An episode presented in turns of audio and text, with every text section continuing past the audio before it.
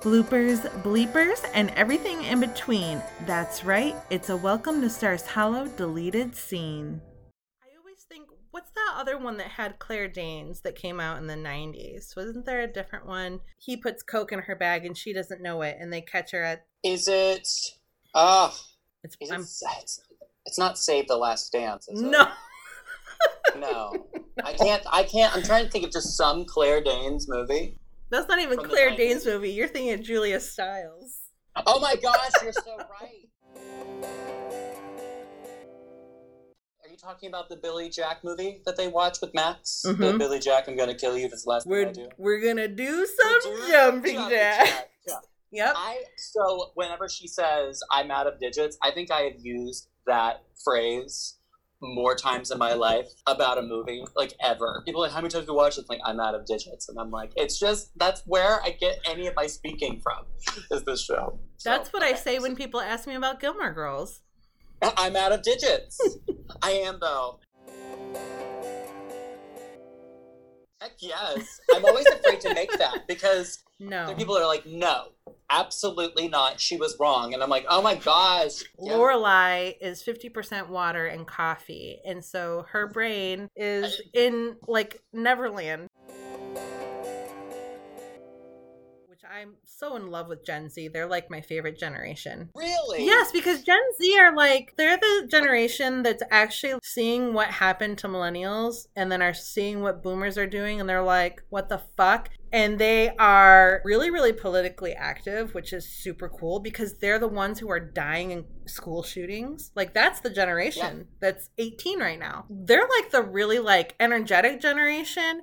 The millennials are supposedly the soft generation because we are the most highly educated and also went through now as of 2020 have went through two social economic crashes. Isn't that crazy? I, I try not to think about it. I graduated from college in 2008. So I graduated with this diploma and was like, great, there are zero jobs in America.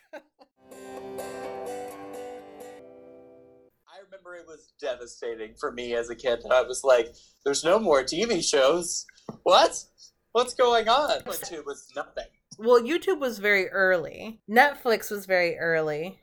And I lost a lot of my favorite shows. I remember The Office being postponed, and I was like, what the hell am I supposed to do with my life? Have you seen the meme? I, I saw this the other day, and it's really funny. It was millennials growing up go to college, go to college, go to college. Boomers to millennials now. Why can't you afford a house? Why did you go to college, and why are you so gay? it's true. It's, true. Uh, describes our generation perfectly. Gay, really does. overeducated, and poor. Yep. Girl, I've been to a lot of punk shows, and I definitely moshed a little bit, but not really because I I usually stood in the back. I was one of those people in the back, just like bobbing their heads with a Oh, beer. see, I went to Christian mosh pits. Like that's a mood. Like there, it's this scary like under oath. I don't know if you know, uh, like. Oh, this is a yeah. Christian screamo band. oh yeah. They're like, oh god, and people are just like jumping and shit, and I'm just like, I'm 12. what is going on? But this was always the special guest entertainment for like youth weekends for the youth troop. But I was just like, what is going on?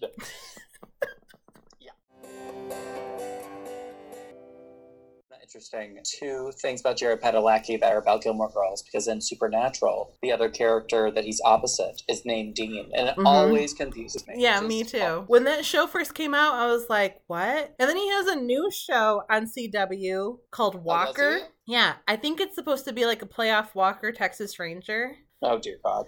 I saw it posted and I was like, is Jared Padalecki owned by the CW? I guess so. I mean, he's made them enough money. He might as well. And he's from Chicago. Like he's a city boy. This shouldn't, I, I, you know. well, I live in Chicago. Oh, that's right. So it actually does make sense because the guys here are pretty shit too. Oh, are they? so it's a global issue. If you've enjoyed this bonus episode, join me next week with my special guest Benny from the Gilmore Gay, as we discuss the full episode Rory's Dance. See you then.